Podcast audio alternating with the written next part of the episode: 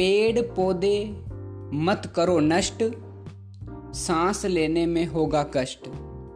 पेड़ लगाओ, पर्यावरण बचाओ, धरती माँ को स्वर्ग बनाओ। नमस्कार, सतनर सिंह बात कर रहा हूँ।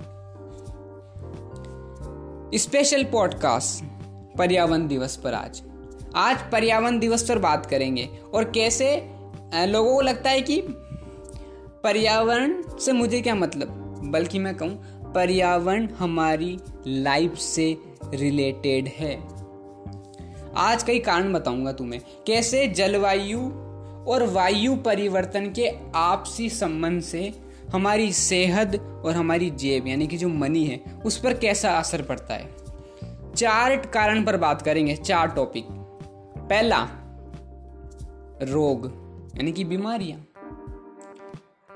दुनिया में बासठ परसेंट लोगों का मानना है कि वो ठीक से सो नहीं पाते। इसका कारण है तापमान में वृद्धि।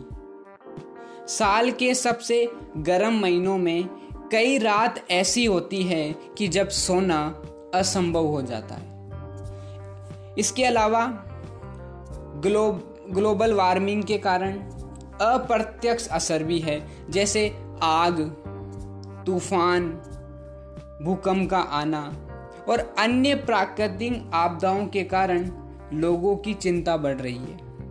अभी पिछले दो सालों में जब कोरोना आया तो लोगों की सब वाट लगा दी कोरोना ने। ऐसा कोई देश, ऐसा कोई इंसान नहीं बचा जिसको कोरोना से डर नहीं लगा हो।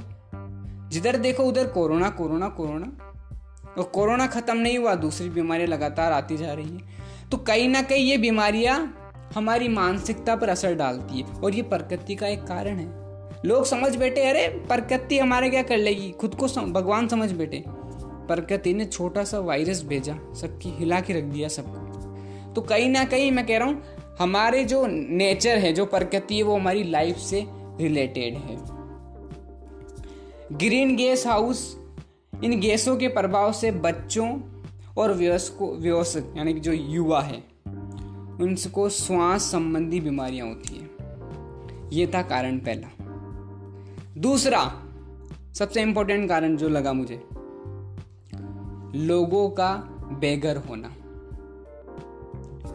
जैसे जैसे पृथ्वी गर्म हो रही है, ग्लेशियर पिघल रहे हैं, और समुद्र में पानी का बहाव बढ़ रहा है, इससे समुद्र का पानी भूमि और लोगों के घरों में घुस रहा है। वर्ष 2019 में प्राकृतिक आपदाओं की वजह से इक्यावन लाख लोग बेघर हुए हैं। और संयुक्त राष्ट्र का अनुमान है कि 2050 में पर्यावरण विस्थापितियों की संख्या 10 करोड़ हो सकती है ये संख्या। ये नंबर इतना बढ़ सकता है। स्पष्ट रूप से कहा जाए तो ये लोग अपने स्थानों को छोड़ना पसंद करेंगे, क्योंकि जब लोगों के घरों में पानी घुस चुका होगा तो कौन रहेगा? अपने स्थानों को छोड़ना पड़ेगा। तीसरा कारण, महँगाई बढ़ा रहा है। लोगों के मूल्य में छह परसेंट वृद्धि हुई है महँगाई की वजह से। ऑक्सफोर्ड इकोनॉमिक्स के रिसर्च के अनुसार,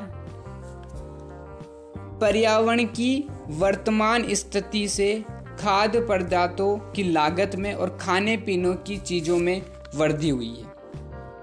हाल में ही दो देश के नाम लूँगा मैं, थाईलैंड और वियतनाम में, अत्यधिक गर्मी की घटनाओं से खाद्य पदार्थों की कीमतों में 6 से 5 परसेंट वृद्धि हुई है।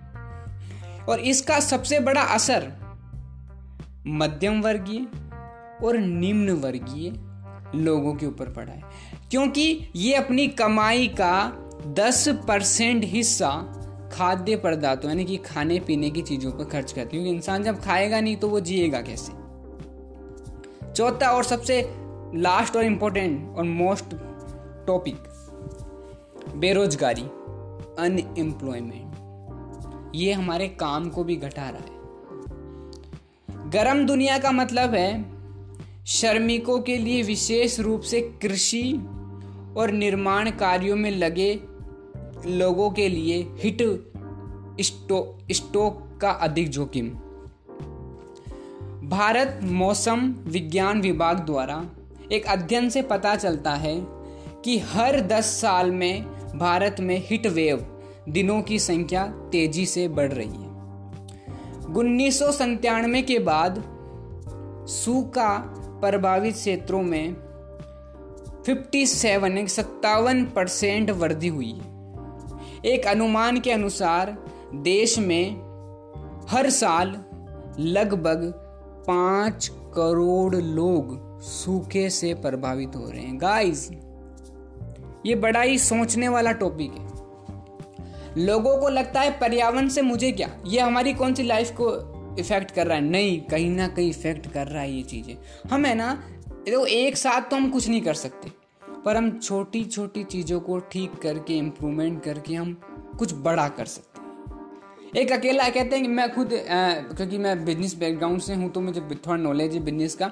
जब एक कंपनी स्केल अप करनी होती है ना तो एक अकेला कंपनी का फाउंडर कुछ नहीं कर सकता। वो सोचे सभी मैं कर लूँ पूरा पैसा मैं रख लूँ। नथिंग पॉसिबल ही नहीं है। वो कर ही नहीं सकता। वो अच्छी मैन पावर लेके आएगा और जब उस मैन पावर से अच्छा काम करवाएगा तो अपनी और मैन पावर स्केल अप करेगा। वो अपना प्रोडक्ट अच्छा लेके आएगा मैन्युफैक्चरिंग अच्छी रखेगा कस्टमर सर्विस अच्छी देगा। ये सब चीज़ें वो अकेला नहीं कर सकता। उसको इसके लिए सपोर्ट चाहिए टीम चाहिए।